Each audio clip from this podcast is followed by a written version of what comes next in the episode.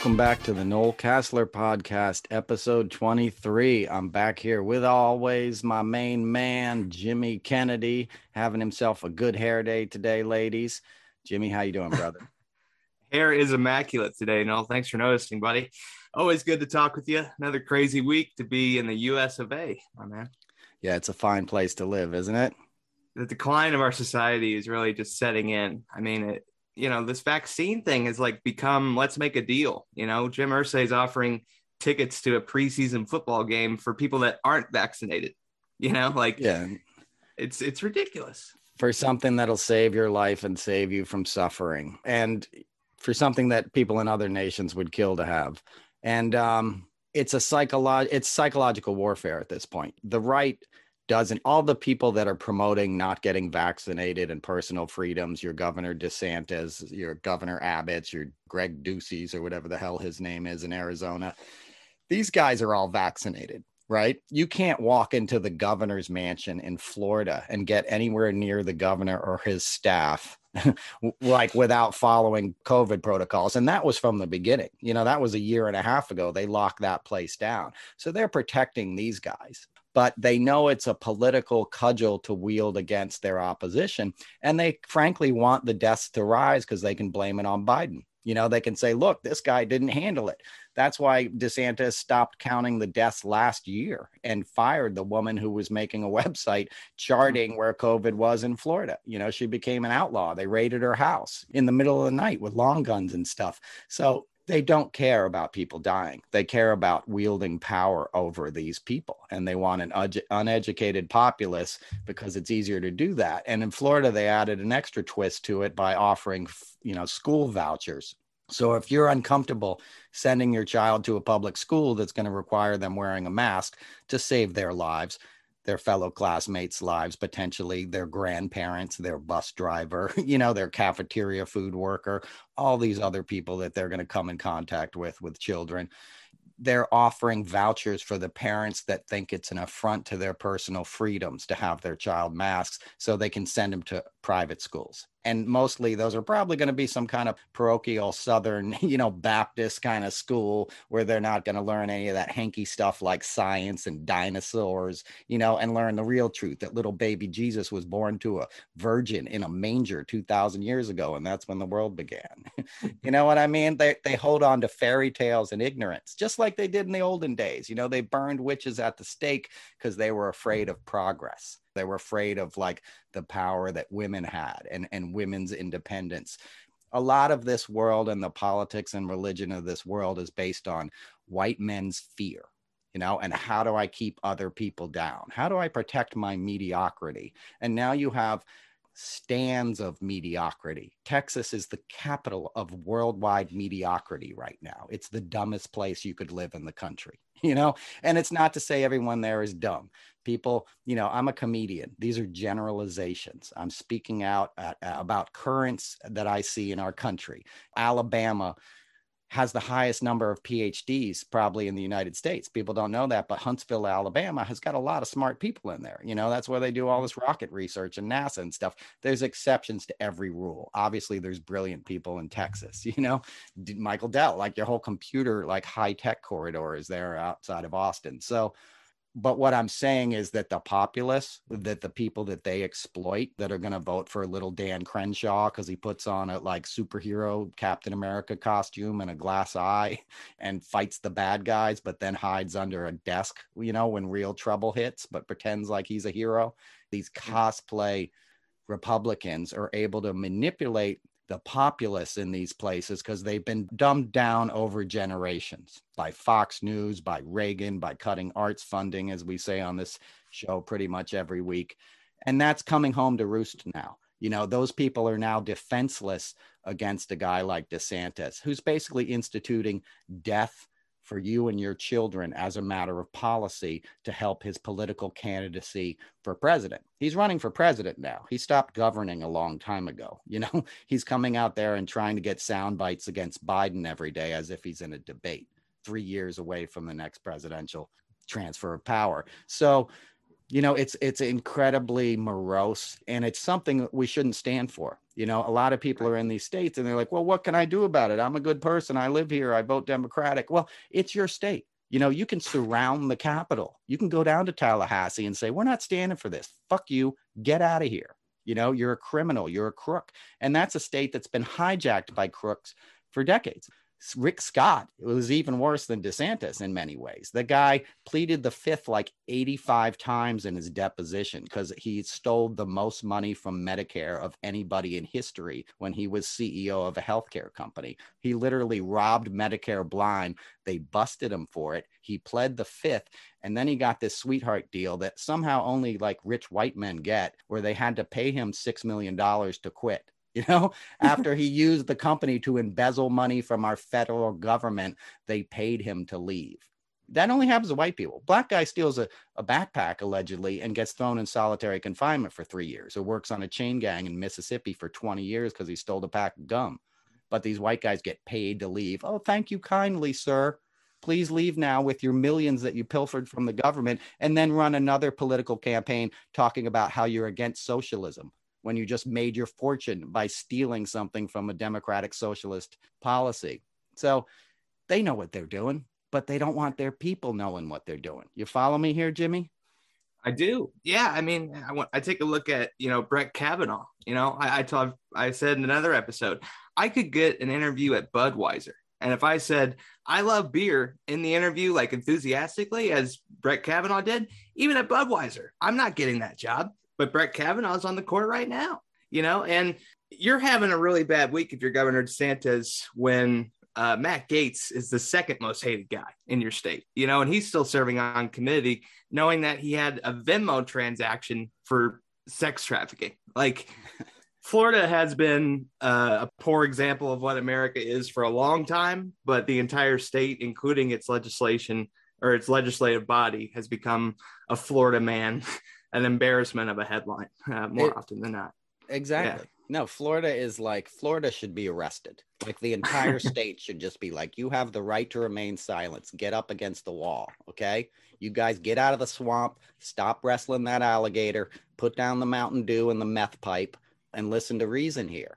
You know, and the irony of Florida is it's full of smart people and and this is going to sound bad, but a lot of Northerners, you know, a lot of New Yorkers went down to South Florida. That's where people retire. I know somebody there who's, you know, went to Harvard, had a huge business. You know, I mean, these guys are rich, and a lot of them, you know, I rail against on here, Palm Beach, and all that kind of stuff. There's a lot of people who, who hurt somebody in a way to get their money, and now they're just living the dream down there. But there's a lot of just normal people who grew up with compassion and education. You know, there's people who, who, worked in the civil rights movement, you know, in the 60s. That was infused by uh, lots of Jewish Americans, you know, were involved in that stuff. And they're now retired down in Florida and they're held hostage in these retirement communities because they're surrounded by idiots, you know, and they have to go play bridge with them in the afternoon or play golf with them and stuff, you know, and, and it's become like a political thing. Like, well, we don't, we don't discuss the virus or masks because we don't want to offend our neighbors. It shouldn't be offensive. It's mm-hmm. it's a matter of public health policy. If you were at an orgy and somebody had herpes and was like, "Yo, I'm getting in next," you'd be like, "No, you're not. You back. You going outside, bro? Come back when you don't have a flare up. You ain't getting none of this, you know." But like for somehow now we're supposed to look the other way in Walmart when somebody comes and hacks a cough on you because they're buying an air mattress because grandma's moving in or something, you know. Yeah, I mean, and I, have said this on other shows, but if we can't unite uh, under a pandemic, the great equalizer as a virus that could infect anybody, including children who are now on ventilators, if you want to see that sort of stuff, it's documented, it's everywhere. What can we unite under? The, the crazy thing about these Trump supporters still going along with this anti-masking, you know, anti-vaccination narrative, it's killing his base. You know, how many old people voted for Trump? You know, that are 65 and up. And most of the people that would die from COVID are that age. It just, it, it's truly a cult where they're going along with the leader, even if it hurts them. well, it, but I, and I get that point, Jimmy. And, and I yeah. hear a lot of people pointing that out. It's an astute observation, but here's the fallacy in that argument. They don't care about their base. They don't need the votes anymore because they're cheating right? right? They're not counting on getting the popular vote anymore. They're not counting on winning in a, a, district fair and square in a democratic way. They're counting on gerrymandering. And beyond that, now they're counting on, you know, purging the voter rolls. Raffensperger you know, the guy who we kind of saw as a hero in January because he, he didn't acquiesce to Trump's demands of just overturn it, you know, and we learned this week that he f- tried to force the DOJ to do just that. Just say I, you know, just say it wasn't fair and I'll take care of the rest. you know what I mean? Like Raffensperger yesterday sent out letters to a quarter of a million voters and said, Hey, I'm purging you from the voter rolls. The letter was basically a precursor to you getting kicked off the rolls. And the demographics of these, you know, letters fall heavily in the African American community. So they're basically making sure that what happened in Georgia, where Warnock and I can't remember the other guy's name right now, you know, where they won. Who's the other guy, Jimmy? You Jon know, Ossoff. Jon Ossoff, right? So Yeah. they're going to make sure that never happens again, right? So they're purging these voter rolls. So they don't need the base. You know, they need a minimal amount of angry white men and women to vote for them, to vote for Marjorie Taylor Greene. And even if they lose that vote, they now have secretaries of state in these Republican red states that are going to overturn the results anyway. You think you're going to get a fair election out of Arizona anytime in the future? You know, it's like the Reichstagers, you know, like they're just going to be like, nope, the Nazi won. You know, the white guy won. So they're not, they don't care about their base and they're willing to sacrifice them to sort of hurt Biden politically. Well, and as far as like overseeing the last government or the last governor election in Florida, it was Governor Kemp who eliminated how many votes from the rolls that ultimately gave him the win. You know, it's not like they are beyond doing it. They've already done it to put Kemp in power. And once you open the door to one criminal act, it only allows for more egregious stuff in the future. We've seen that with the Trump administration. Exactly. And, you know, like you said before, if you can't get people to unite in healthcare, in, in coming together to combat a pandemic, which is the greatest challenge of our lifetime. In World War II, they faced real challenges. Not that this isn't a real challenge, it's certainly a real challenge, but you're able to do it with the conveniences of modern life and on the back of a, you know, one of the world's top economies for the last 70 years. Coming from an industrialized, very wealthy economy for the most part. You know, even the poorest among us aren't poor by the standards of the Great Mhm. Depression, where you were boiling shoe leather to make soup. you know what I mean? And that's what these kids were coming out of. And then they all got together and were able to work in 24 hour shifts in factories. You know, the women are the unsung heroes of World War II. We, you know, we talk about the men, and yes, they were brave and stormed D Day and all this stuff that obviously is insanely crazy and, and brave, but so were these women. You know, I talk about this all the time. 20 year old women left their homes in the Midwest and went and worked in shipyards in places like Portland and learned how to weld underwater, bro, in a dive bell, in one of Yeah. those things from like 20,000 leagues under the sea in a big leather suit. They're underwater in the dark welding. And a mm-hmm. month ago, they were living in Minnesota and never seen the ocean. Right. They were, they, I mean, that's life threatening, scary stuff. And they're doing that in 12 hour shifts. Now, coming Yeah. out of a place where they could barely get enough food growing up, you know, and they saw their daddy lose work and they're living in a cold flat. And now we can't put on a mask to walk in Walmart to pick up your freaking giant size like Fritos and go home and watch Netflix and play your video games and sit on your couch and buy anything you want on a computer with a click of a button and have it delivered to your door the next day. yeah. You know what I'm saying? Well, I just don't understand it. Like you said, Amazon Prime is an option. It's not like we had any shortage of content that we could have watched. You know, all the streaming platforms have done extremely well. That's one business model that hasn't failed during this pandemic. And, you know, as somebody with an underlying condition, that's the other crazy thing. On a community level, you know somebody that could be impacted by this virus, and you should do it for them because you know them personally. You know, there are plenty of people that would know me in, in my town and I would hope they'd wear a mask for me. But it's become a constitutional crisis and a and a hit to their ego as opposed to just following a public health measure. It's Right, really and- sad. Right. And it's part of this toxic masculinity thing. Like this, I guess this guy's a baseball player, some kind of idiot. Don't even say his name, but the awesome mm-hmm. Christopher Titus got in a like Twitter war with him because he, he he's selling t-shirts that said like real men don't ask permission, basically a pro rape t-shirt, you know, and he's just some douchebag baseball player that I've seen, you know, on Twitter and stuff. But it's like if you're selling toxicity, you know, Right. and real men don't ask permission and it's freedom. I don't have to wear a mask. People don't understand what freedom is. You know what true freedom is, Jimmy? It's getting away from the conditioning that you're sold because we're all programmed by our parents and our society right? Eh, eh, we're born sort of with a natural state of wonder and empathy and caring for the other world, you know, and, and the world around us, nature, other children, other people. You know, we're happy. We're kind of like how you are all the time, Jimmy, right? Hopefully. And then, right. And then we get skeptical, right? We get like, hey, our parents say, hey, don't play with that kid. They're not like us. That family shouldn't even be living in this neighborhood. This guy shouldn't do this and that. Like, I, and I apologize for the noise, guys. I'm out here on Nantucket. It's just loud. Um, I guess it's lawnmower day in the house I'm in, but um, bear with us. And uh, so now you get like conditioned in your society and you're told what freedom is and it's behave in a certain way and nobody can tell you what to do. True freedom is realizing that you're connected to everything that you have a responsibility to the birds, the bees, the bugs, the people. You know, we're we're all one organism when you break things down to a sort of spiritual metaphysical level we're all part of the same whole it's always the right hand fighting the left as much as you think it's not if you want to punish those people that are coming here to live a better life you're ultimately hurting yourself and weakening the host you know weakening the whole planet but this idea of this rugged individualism, it's freedom. You can't tell me to wear a mask. That's not freedom. True freedom is manning up and saying, I'm not going to get somebody else's grandmother sick because I don't have the right to do that because we're both alive here at the same time. And it's incumbent upon all of us to do the best we can to ensure that everybody sort of lives in abundance and good health, right? That's real freedom. Real freedom is realizing you're part of a whole and a society, and you have to do everything in your power to, you know, make it a safe place. It's not like, screw you. I don't care if you get sick. I'm not wearing a mask. Well, and it's also an ability to understand that part of having power is an ability to allow others to have power. You know, you're not trying to suppress their ability to advance their own lives. As long as um, it's something that is healthy for the majority of society, it becomes an issue. And we've seen it with nationalism becoming more popular now.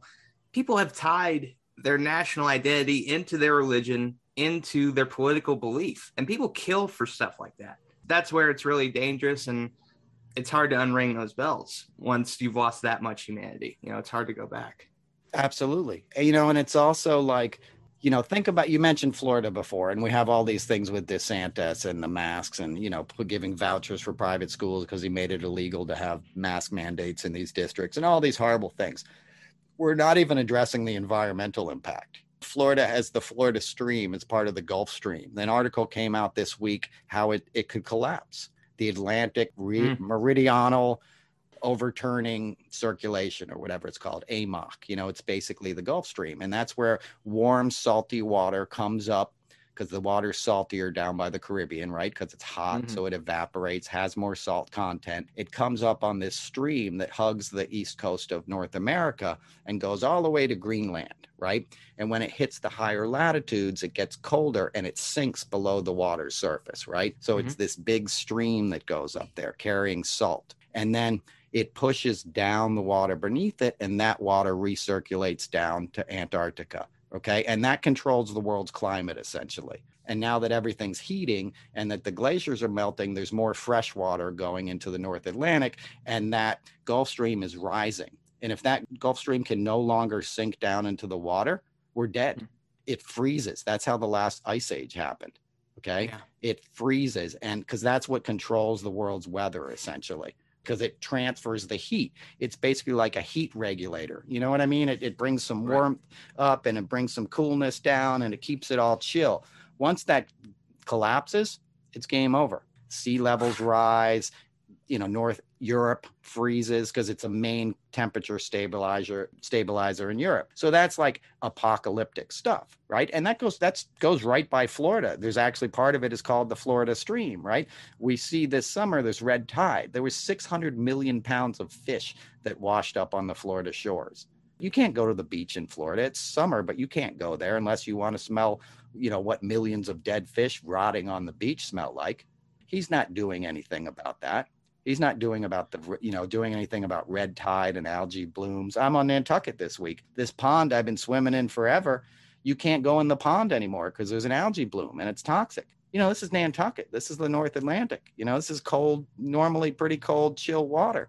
The world is changing before our eyes. And if you can't get people to wear a mask, you think you're going to get them to stop riding their lawnmower for four hours every Saturday, you know, or driving the Ford F 150 King Ranch edition to their bank where they sit at a desk for six hours but want to feel like a tough guy when they get out in the parking lot because they're they're into like being a toxic male instead of showing up in a Prius like they should and like they do in Europe driving a little car that gets fuel economy. You think you're going to be able to unite Americans behind that? And there's a reason they're attacking that Jimmy there's a reason that every Republican comes out against the Green New, New Deal and tries to promote like AOC is a communist and all this stuff. And they try to make fun of it in simple terms, right? What was Trump saying? Hey, they're taking away your hamburgers. They're going to make cows illegal. Windmills cause cancer. No, they don't. Windmills are a real good way to get energy. It's wind, it's free. Digging in the ground for an oil company, ExxonMobil just got kicked out of this climate policy board that they were on yesterday these oil companies will destroy the planet, and the oil companies own the politicians. Greg Abbott is owned outright by fracking interests and oil and gas interests. And they just announced yesterday in Texas that the consumers are going to have to pay for that shutdown they had last winter when Ted Cruz flew to Cancun. What? Right? Yeah, That's their bills are going to go up 10 to 15% for the next 10 years. So they have to pay the cost of that. And during that, by the way, those companies made a billion dollars in that week because they raised the rates because it's they're not part of a regulatory board. So they were able to say, hey, your power just went from two hundred dollars a month to twelve hundred. Sorry.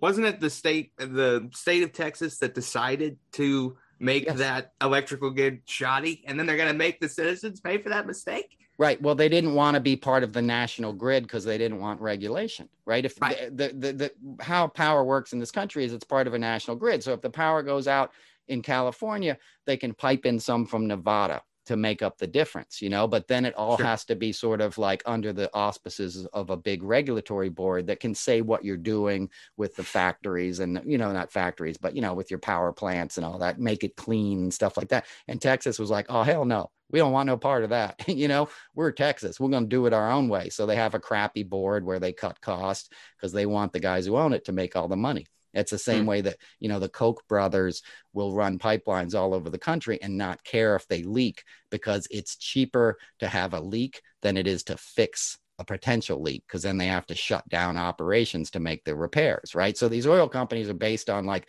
we get to pollute with impunity. Why would we care to regulate the thing and make sure it's safe? We're only going to make money. And you saw the worst case scenario this February or whenever it was in that ice storm. And what happened? Like the oil company, I mean, the electric companies didn't suffer. They made billions in that couple of week period. And then they passed on the cost of that to the consumer and the governor signed off on it because they own him he doesn't have a choice but to do that they have his little balls in a jar in their desk somewhere and big Yeah. tommy whoever the fuck has his steak and his cigar and says here's what you're going to do abbott and and abbott doesn't think twice about it anymore because he knows there's enough idiots running around in their pickup trucks with flags and guns that if he throws them a little gun bonus like september 1st you don't need a permit anymore. You can shoot anybody you want. You, know? Like that they're going to be like oh that's the guy for us you know Right. robo rambo or whatever the hell you know? So like that that's what i'm saying. That's what my theme here is that we somehow need to sort of educate people against the southern strategy that was enacted by reagan you know that you're not this mythical american rugged individual thing that that's a cartoon character that only hurts the planet the society your children you know and each generation it gets successively worse.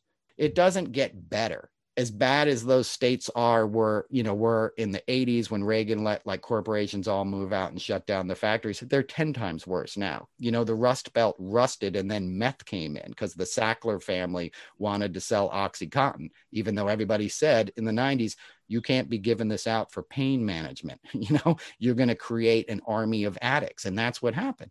Go through ohio now. Go through west virginia. You know these people are devastated you'd be hard pressed to find somebody who hasn't lost a friend or a child or a parent to an overdose. It's like the leading cause of death in America right now. That was all for one family, the Sackler family, who owned Purdue Pharma and wanted to sell this shit. You know, and I saw all that go down in New York City. So, you know, and they put their name on, you know, the side of the Guggenheim, the Sackler wing or something, and you feel like, hey, these are good people. They live on Park Avenue. That's the thing is, or they're here in Nantucket, right? I walk around Nantucket, there's these super yachts everywhere. And I always say, like, you don't get one of those without hurting somebody you don't not everybody gets to be michael jordan or elvis like certain people are going to make a huge amount of money right you invent microsoft you become a bill gates right but now there's a gazillion billionaire that shows you something is wrong you know and you shouldn't have that much outsized wealth compared to other people in your society especially if you're not paying your fair share in taxes well, and you know, it wasn't like Jeff Bezos wasn't making money that he launched himself into space. That was a free commercial that he got on national TV. You know, CNN, MSNBC, every major news network was streaming the launch of that when they knew damn well he didn't pay into the tax system. Trump's the same way, paid $750 to the United States government, serving as its president of the United States. That just doesn't seem right. Right. And said, that makes me smart because Hillary knew it and she called him on it and said, well, that makes me smart. You know, and people buy that. They think, oh, that's awesome. I don't want to pay taxes either. It's so funny. Like, you know, I know a lot of these kind of guys that favor Trump and sort of favor his mindset. And it's all been about taxes you know, and first of all, Trump raised taxes on me. He punished the people in New York, like in Westchester and Long Island, who didn't vote for him, and he raised the property taxes essentially by he lowered the the home mortgage, like the tax credit. You used to be able to write off fifteen thousand dollars of your home, and now you can only write off ten grand or something. So everybody's property taxes went up. Where I live, went up in California, Southern California. You know, places that didn't vote for him he punished right away. But my point is, those kind of people, it always comes down to these nickel and dime tax bills. And you should just assume you're going to give a lot of your money away to the government. That's how it works. It's not the evil empire. You're, you know, existing in this society because of the government. They don't bitch about it in Scandinavia as much. And you know what? People aren't sleeping on the streets. People aren't going out without health care people aren't going bankrupt because they get a diagnosis of cancer or something because they've been eating poisonous food that's been sold to them by a corporation that has never paid taxes. And they're working with a 750 an hour minimum wage so what else are they going to do? You know you got a half an hour for lunch there's a five dollar lunch it gives you sugar and and and fried potatoes and some horrible meat you know that's been factory farmed and destroying the planet. And it seems like a bargain but it's not. You're paying with your life. And if we pay more into our society we get more out of it. But my point is they're able to pay buy these guys off with these small little tax breaks. Bush gave people back 2 grand GW mm. Bush, right? Two grand was his big selling point over, you know, Al Gore, who wanted to save the planet, who's one of the early people saying, look, we got to address this now. Can you imagine if we had started to implement what Gore was talking about 20 years ago? It's 20 years later. I'm sitting in Nantucket. It rained for a week, right? It was 60 degrees and rainy. I've been coming here forever one or two rainy days in the summer, you know, when I'm here for a week or two. Now it's raining and cold pretty much every day. A nice mm. sunny day is the rarity. So it's on us. You know, we're talking about the Gulf Stream collapsing. One of the scientists, and this is a wonderful article. Like, if you don't read anything else this summer, read this article in the Washington Post about the AMOC Gulf Stream collapsing. And the article cites the guy who's the head of the Oceanog- Oceanographic Institute in Woods Hole, Mass. And I was there like five years ago with Graham Nash. He was giving an award because he's done a lot of environmental conservation. So he was given this thing called the Stellwagen Award. And we went up there and they they gave us this big luncheon or him a luncheon. I'm his road manager. So I'm there with him. And we got this big luncheon and we're sitting around with all these research scientists and, you know, guys who saved the whales and climate scientists. And this guy, Peter DeMock or something, who's, who's the head of it. He's named in this article. We went to his house for dinner later. But we're sitting at this luncheon, and this little girl comes up to the table. And she's got a pen and paper, and the waitress brings her over, and she's like, "Hey, sorry to disturb you guys." She wants to ask an autograph. You know, she wants to ask for an autograph. And there's this little girl holding a pen and paper. And we're like, okay, you know, and I'm assuming she's going to ask Graham for an autograph, right? He's the famous rock star. I'm kind of surprised like a 10 year old knew who he was. yeah. But uh, so I'm like, oh, she's going to, you know, her parents sent her over or something. They recognize Graham. And she points to one of the climate scientists and said, You're my hero. I started a lemonade stand this summer and donated money to your charity to try and help save the environment. And I was like, oh my God, you know, what a wonderful thing that these children were getting involved in this. And it wasn't the rock star who was her idol, it was the climate scientist, you know? And it gave me this idea. I was like, I had a light bulb moment. And then I later pitched it after she went away because we were kicking around ideas of what we could do. And I said, let's do a show, a TV show that's like Jacques Cousteau meets behind the music, where we'll take a rock star like Neil Young or somebody out doing whale tagging you know, looking at the the barrier reef. And we had guys from the uh, from NOAA there. Dan Basta was the head of the National Oceanic Atmospheric Association at the time. This was during Obama's years. And he was like, Great, like you can have anything you want. You can have a submarine, you know? And I was like, Great, let's put Springsteen in a submarine, you know, and get people to tune in to see, you know, Eddie Vedder or their favorite rock star, but realize that the real rock stars were these climate scientists you know what I mean? That were these guys that were trying to save the planet. And let's try to turn on a younger generation to get involved in this fight because there really is nothing more important. Even this health scare is, is horrible and horrific. It's nothing compared to what's going to happen when it really starts hitting the fan in terms of climate change. You don't think you like immigration now. Wait till there's, you know, 50 million people who can't live in Central America anymore trying to get up north to higher ground because that's what's going to happen. Wait till Miami's uninhabitable so I had this idea, and it, didn't happen for one reason or another. It went kind of far, and the Rockefeller Foundation was going to fund it at one point, and then things happen, But it's somebody should make that show. Maybe we'll make it, Jimmy. Maybe we'll put yeah. you, put you on a boat. You want to go out to sea? I know Jimmy doesn't like sharks, y'all.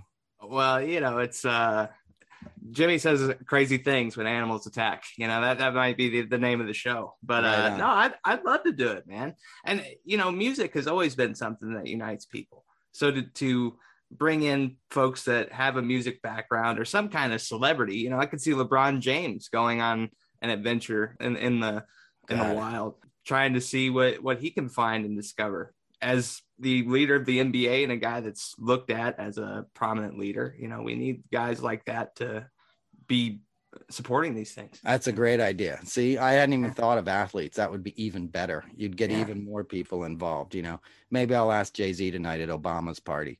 You know, yeah. it's on the other island. I'm on Nantucket. Martha's Vineyard is the other one. So right. Obama scaled scaled back his party. You know, there was like 600 people invited. A lot of them got the got the axe, but I think uh, Beyonce and Jay Z still made the cut, and uh, I didn't make the cut. I'm just joking.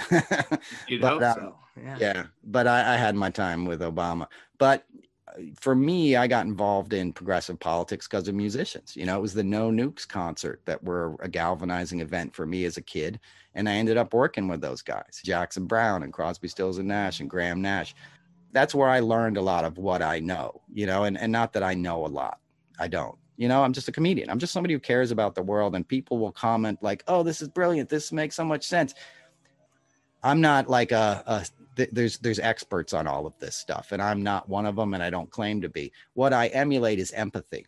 Okay, what I've learned is empathy, and I see artists that I admire caring about something other than themselves and their their new car or their new single or their new guitar. You want to see people that are going to point you to like this is what you should be paying attention to and if we bring people together, we can do it together. You know, that's, that's right. the thing. That's what we're losing in this time that our country's divided. We're losing the joy of empathy, the joy of working together as a team. You're a sports fan, you see the Super Bowl. You know, I used to run on the field every year when a team won.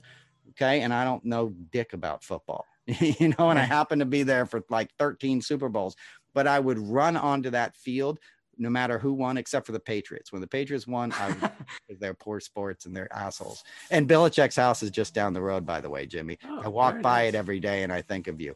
But uh, and it's a nice place, as you can imagine. but um, what happens on that field when they win is empathy. It's teamwork. It's they got through this together, and that's where the jubilation comes in, right? There's never really any stars. You know, they hand the trophy to the quarterback and he lifts it up, but it's the linemen it's the guys you never heard of who were on the field because they were part of a team. They all made sacrifices for the greater good. And that's what feels good. That's what we're celebrating when we watch sports. We're celebrating, for the most part, teamwork. Even the individual athletes that we're seeing in the Olympics that are on now are part of a team. Simone Biles, stepped aside for the betterment of her team. They tried to knock her for doing it. No, that's real strength. I'm not ready today, coach. Put somebody else in. I'm not 100%. Give this other person a shot instead of ball hogging it and being like, this is my moment on the world stage. Think of the amount of empathy it takes to not grab the spotlight, to know you're going to get pilloried for doing it, you know, but to know mm-hmm. that it's the right thing to do for you. And she turns out she lost her aunt during that time. So she gave greater deference to the world around her, to, to the lineage of her family, you know, to the sort of temple of her heart over the temple of sport and a gold medal. She doesn't need a gold medal. That's a champion if ever there was one born. you know what I'm saying? That 100%. is a champion. That is greatness walking among us. And that's what true greatness is it's stepping aside and letting somebody else have a shot right what are the what are the videos people love to see most on twitter right it's always when somebody who had to sit on the sidelines for the whole season and they're ahead and they're like we're going to give this guy the ball right and you see his team letting this guy run up the field and you see him smiling and then you see the other team throwing fake tackles jumping just behind him right that's when i start to cry Every time I watch that, when the other team says, I'm getting in on this, this feels better than humiliating my opponent. This feels good. And then everybody's crying, right? Because well, that's I... love, baby. That's what we're here for to love each other, lift each other up. And that's what we need now more than ever. And anybody who's coming at you to divide this place, to say you don't have to wear a mask, is not a leader. They're a criminal. They're a criminal trying to hurt you to better themselves. And they're forgetting empathy and compassion. They're trying to destroy you. They're the same thing as a bank robber, willing to shoot somebody to take a bunch of cash out of a vault. It's the same thing. DeSantis is killing people. Governor Abbott is killing people. Well, and I know I've been very uh, sports centric today, but I've got a really cool story. So when uh, I think this was right before Peyton Manning left for the Broncos, he was still playing for the Colts. Uh, and my doctor got me an opportunity to play football at Lucas Oil Stadium. Like they were going to have the stadium open with the lights on. And it was part of our Challenger Football League. It was part of our, it, we called it our Super Bowl because we had played a few games and I was the starting quarterback. I was the captain of the team. And then, right as we're about to start playing on the field at Lucas Oil Stadium, three Colts players came out and was like, this is the reason why we play football, you know, to see guys like you be out on the field. And it meant a lot to have a grown adult tell me that I was strong, you know, so it doesn't take a lot to change somebody's life, but empathy can do it. Empathy there you go, Jimmy. It. And you are strong, brother. You're I've met a lot of football players, brother. You're stronger than any football player I've ever met. Okay. And I met a lot of them. I met your heroes, you know. Peyton Manning got into the Hall of Fame this week. So it's been uh, to see my sports hero get there. It means a lot. I'm going to tell you a Manning story then. There's your yeah. bonus, and then we're going to close out the show because Mr. Right. Whacker cool. is outside the window here. I'll be back at the fireplace next week, folks.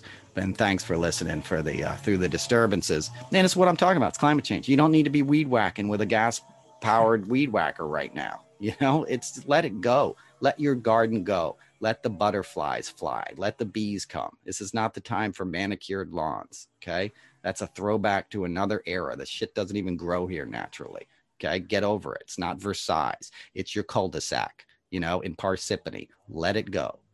Let the leaves fall and nourish the earth. Anyway, so the Super Bowl where Peyton Manning won in 2007, whenever it was out in Phoenix, that wonderful game, you know, where they destroyed the Patriots, you know, with the catch uh-huh. against the helmet and all that.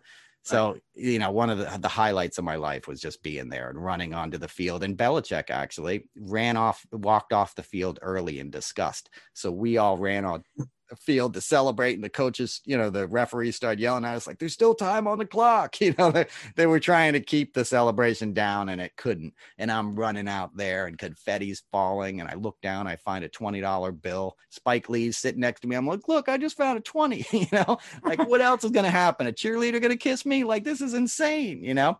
So i'm walking around taking all these pictures and then after a little bit I go into the hallways, you know, the back hallways by the players' locker rooms, and I'm with a buddy and we're taking pictures. And all of a sudden, I see Archie, Peyton, and their mom coming this way. You know what a vom is? It's like the hallway of a stadium. It's Sure. like the, the part that leads onto the field. So they're coming from the right outside of the VOM. And then I see Eli. And it's the first time they talk, you know, see each other. And Eli's walking, like carrying his helmet, still in his uniform. And he goes, Archie sees Eli. They see each other. And Archie goes, son. And Eli goes, dad. And they just embrace, right? And they're just this family at this point, you know, this m- wonderful thing that just happened on the world stage that was amazing was now reduced into this moment of a family hugging and loving each other. You know, and Yeah. Peyton was laughing and smiling and happy for his little brother that he got his moment. He wasn't like, oh, I'm so jealous, you know, because it was clearly one of the best games you're ever going to see in your life. It was a family hugging and loving each other, right? It was a beautiful moment.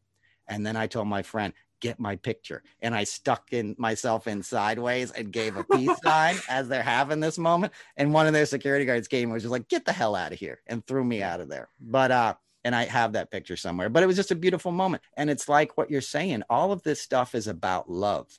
Ultimately, any kind of like display of human greatness or anything is all to kind of celebrate each other. Yeah, we're competitive yeah, it's a sport, you know. Yeah, the game is about knocking each other's heads off. But ultimately, if you're victorious, it's because you've done something that other people in that unit can feel good about. Do you know what I'm saying? He was doing that because he was making his pops proud, who was a incredible quarterback, you know, and his little brother was. A, so it wasn't about proving something; it was about sharing something. Do you, you follow me? And that's what you should orient your life towards. What can I share? You know, what can I give somebody else? How can I make somebody else's life better? How can I be of service with these talents that I have? And that's when you really feel good because it's not about getting glory for yourself, it's about giving glory to something else. All right. So that's where we're going to stop it this week. Jimmy, you got anything you want to promote? And be careful, everybody out there. It's a hot summer, right?